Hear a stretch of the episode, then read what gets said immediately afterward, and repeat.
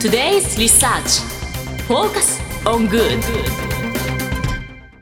さて、ここからは社会人ならこれだけは押さえておきたいとっておきの情報を教えてもらうコーナー Today's Research Focus on Good です。今日は日本能率協会総合研究所マーケティングデータバンク情報コンサルタントの稲垣翼さんにお越しいただきました。よろしくお願いいたします。稲垣です。よろしくお願いいたします。お願いいたします。早速ですが、今週のテーマ教えていただけますかはい、えー今週はですね、宇宙ビジネスについてお話しできればと思っています。はい宇宙です宇宙だもうね宇宙といえば？宇宙といえば？無限の彼方へさあ行くぞ。そうですねえー まずそれ一つ当たねってますよく知っていらっしゃることあとスター・だと。ウォーズとか？スター・ウォーズねはうんそんなんばっかしか出てこない。いやでも今日はねビジネスのお話が多分おそらく聞けると思うのでですかはい。今日これが終わる頃にはもう石井さんがもう宇宙ビジネスといえば何かって言ったら答えられるえ本当ですか？はいあよろしくお願いします。はいいろいろ聞いてきますねじゃあもう。教えてください先生はい願いします。そうですね。まあ宇宙ビジネスってまあ一口に言っても、まあおっしゃっていただいたようにかなりいろいろあの裾野の広い産業なんですねう。ん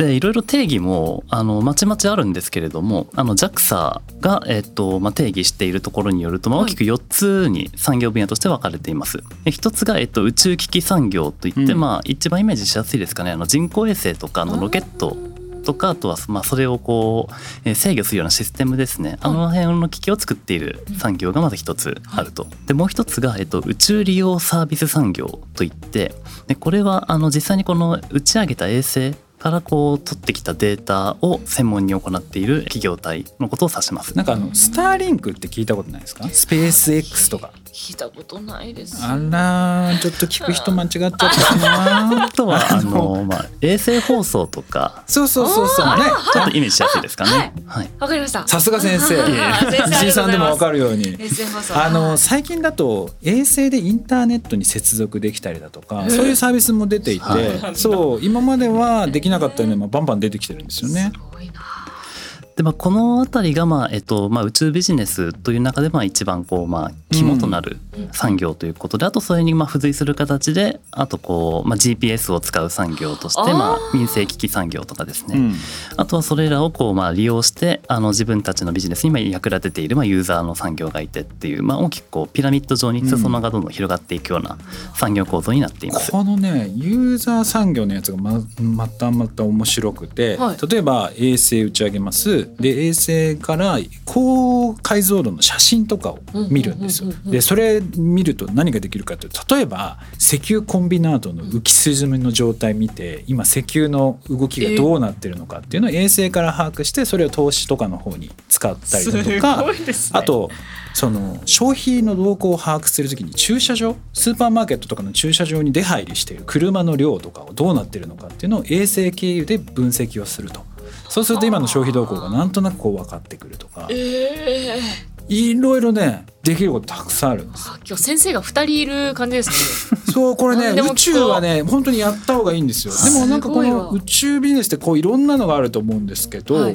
なんか関連産業とかうんうん。業種とかでいうとどういうのがあるんですか？そうですね。これももう一口には言えないぐらいもさまざまな産業が存在していて、はい。まあ、例えばさっきちょっとお話ししたように、まあ、実際にこう木を作っているということで、まあ、重工業メーカー、まあ、日本でいうところの、まあ、えー三菱重工とか IHI みたいな重工業の会社がいたりですとかあとはその衛星打ち上げた衛星からのその、まあ、レーダーを使ってこう画像をこう撮ってきてっていった産業で、まあ、NEC とかですね大手の企業だと。あとはそう実際に衛星から取られてきたデータを利用している企業として例えば、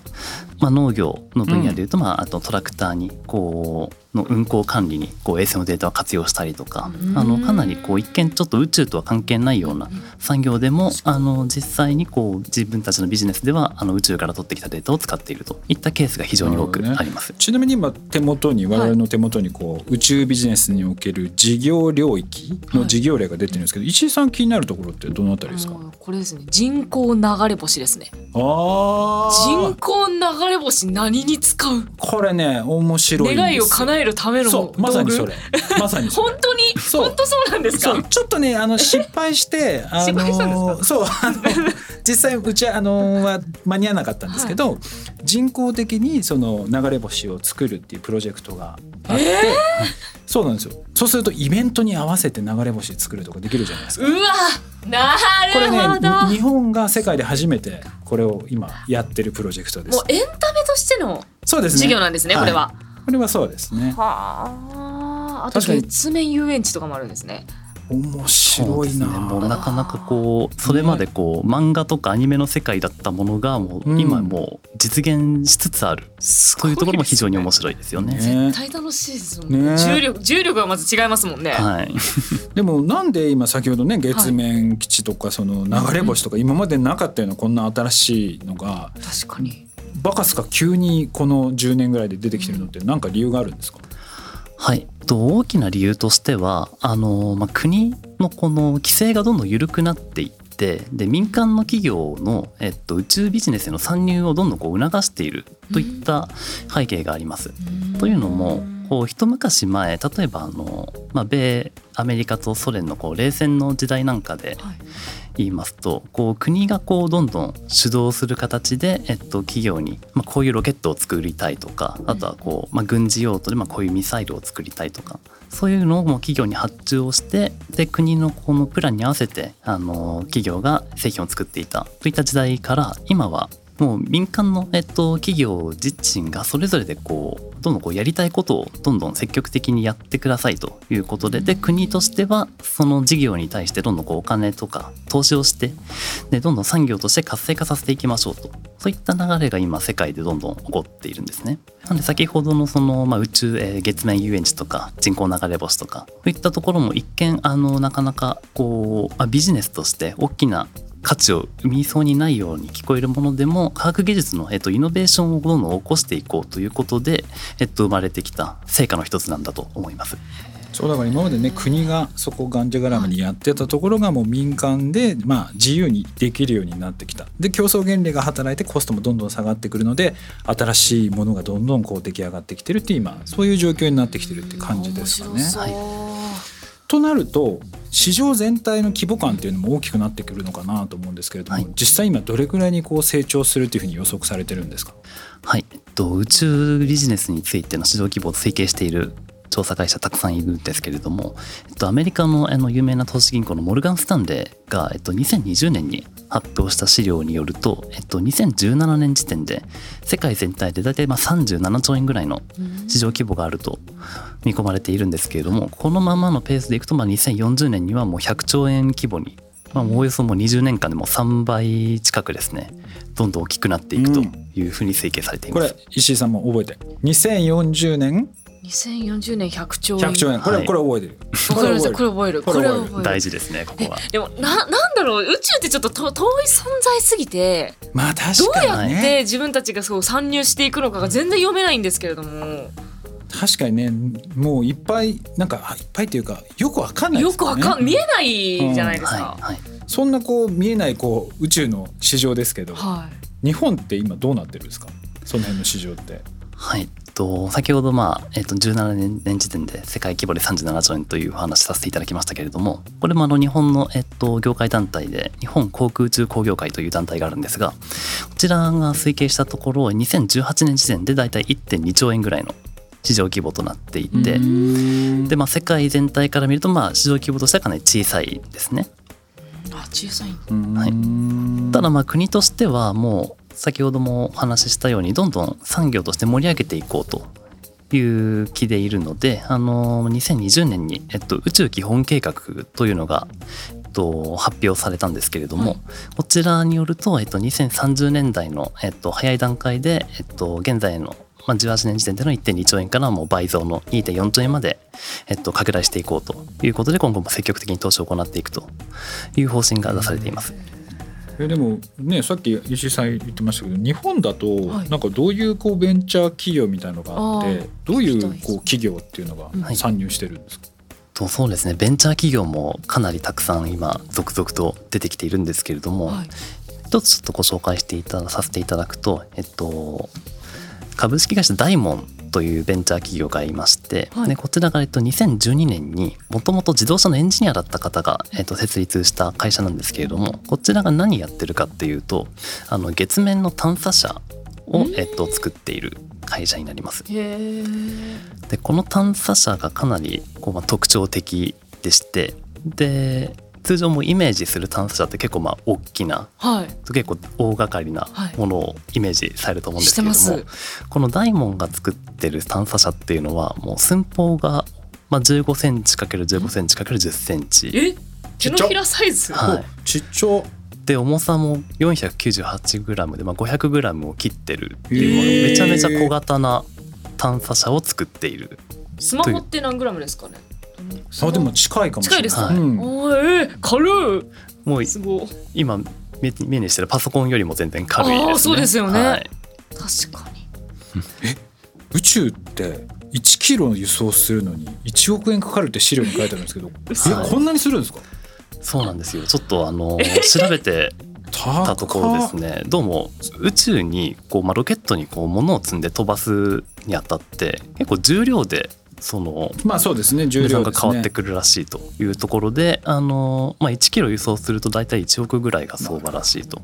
えー、いうところで、まあ、非常にまあ宇宙に行くだけでもすごいコストがかかるんですよね。なんでこれをこう軽くするだけでもその分かなりコスト面でのメリットが非常に大きいというのがあります。今このまあ宇宙ビジネスっていうのはこうまあ市場規模としても上がってきてるし日本国内としても政府としてもそこをこうサポートしようという動きになってると思うんですけど将来性としてはい。日本のこの宇宙ビジネスっていうのはどうどうなんですか？はい、と非常にあの大事なポイントがまさにここにありまして、はい。で宇宙ビジネスというのが、えっとまあ、日本が、えっと、持っている中で数少ない、まあ、世界と戦えるもしくはもう世界をどんどんこうあのリードしていけるような産業になりうる力を秘めていると見込まれています。と例えばですねあの、まあ、著名なあの投資家実業家の堀江貴文さん、まあ、お堀江門さんですね。と堀江門さん自分自身でこう宇宙ベンチャーインターステラテクノロジーズっていう会社を立ち上げていらっしゃるんですけれども、と堀江さんによりますと、えっと、日本っていう、えっと、国はですねあのロケット打ち上げに適した場所が、まあ、複数あると、えまあ、例えば有名な種子島ですね。で海外とかだとこうロケットを打ち上げるためにわざわざその場所まで、まあ、ロケットとか必要な機材を全部こう移動してでそこでこう基地を作って打ち上げるって非常にあの打ち上げる前でも、まあ、コストと時間が非常にかかっているという国が多い中で、まあ、自分の国で、まあ、ロケットを打ち上げることができるというのは非常に大きなメンえーメリットであると。そうですね。あとはそのサプライチェーンが非常に日本は、えっうん。と、発達をしていまして、でロケットとか、まあ、衛星ですね。あの一つ作るのにも非常にあの細かな部品から、えっと、作っていてそれをま組み上げて最終的に形にしていくというところであの部品の製造から最終的な組み上げまで全部あの自分たちの、えっと、日本の企業が、えっと、できるというところが非常にあの諸外国に比べて大きな、えっと、メリットというところであのこの辺りをどんどんあの発展させていけばあの、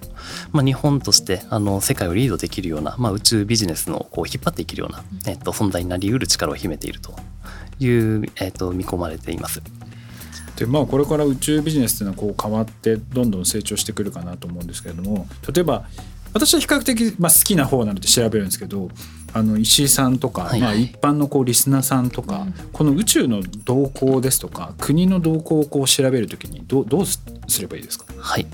とまずはですねと内閣府のホームページに宇宙政策っていうもう専用のページがあります。でこちらを見ていただくとあの現在あの国会等で審議されている、まあ、宇宙管理の、えっと委員会の情報であったりとかあとはこうどんな政策が最近出てきているかっていったあの国の動きがまとめて分かりますのでこちらをまあ定点的に見ていただくのがいいかと思います。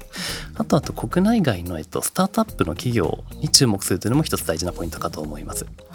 でそうアメリカの、えっと、方ですね、あのスペースニュースっていう、まあ、著名な、えっと、宇宙の、えっと、業界サイトがあるんですけれどもこちらであのスタートアップの特集をもう定点的にあの取っているのであのこちらを見ていただくだけでも今どんな面白い企業が出てきてどんな面白いことやっているかっていうのが分かりますので非常にこの辺りも見ていただければ参考になると思います。なんだか今日ちょっと宇宙が近くなった気がしました。稲垣さんありがとうございました。ありがとうございました。以上 Today's Research Focus on Good でした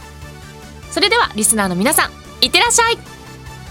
This program was brought to you by 日本能率協会総合研究所。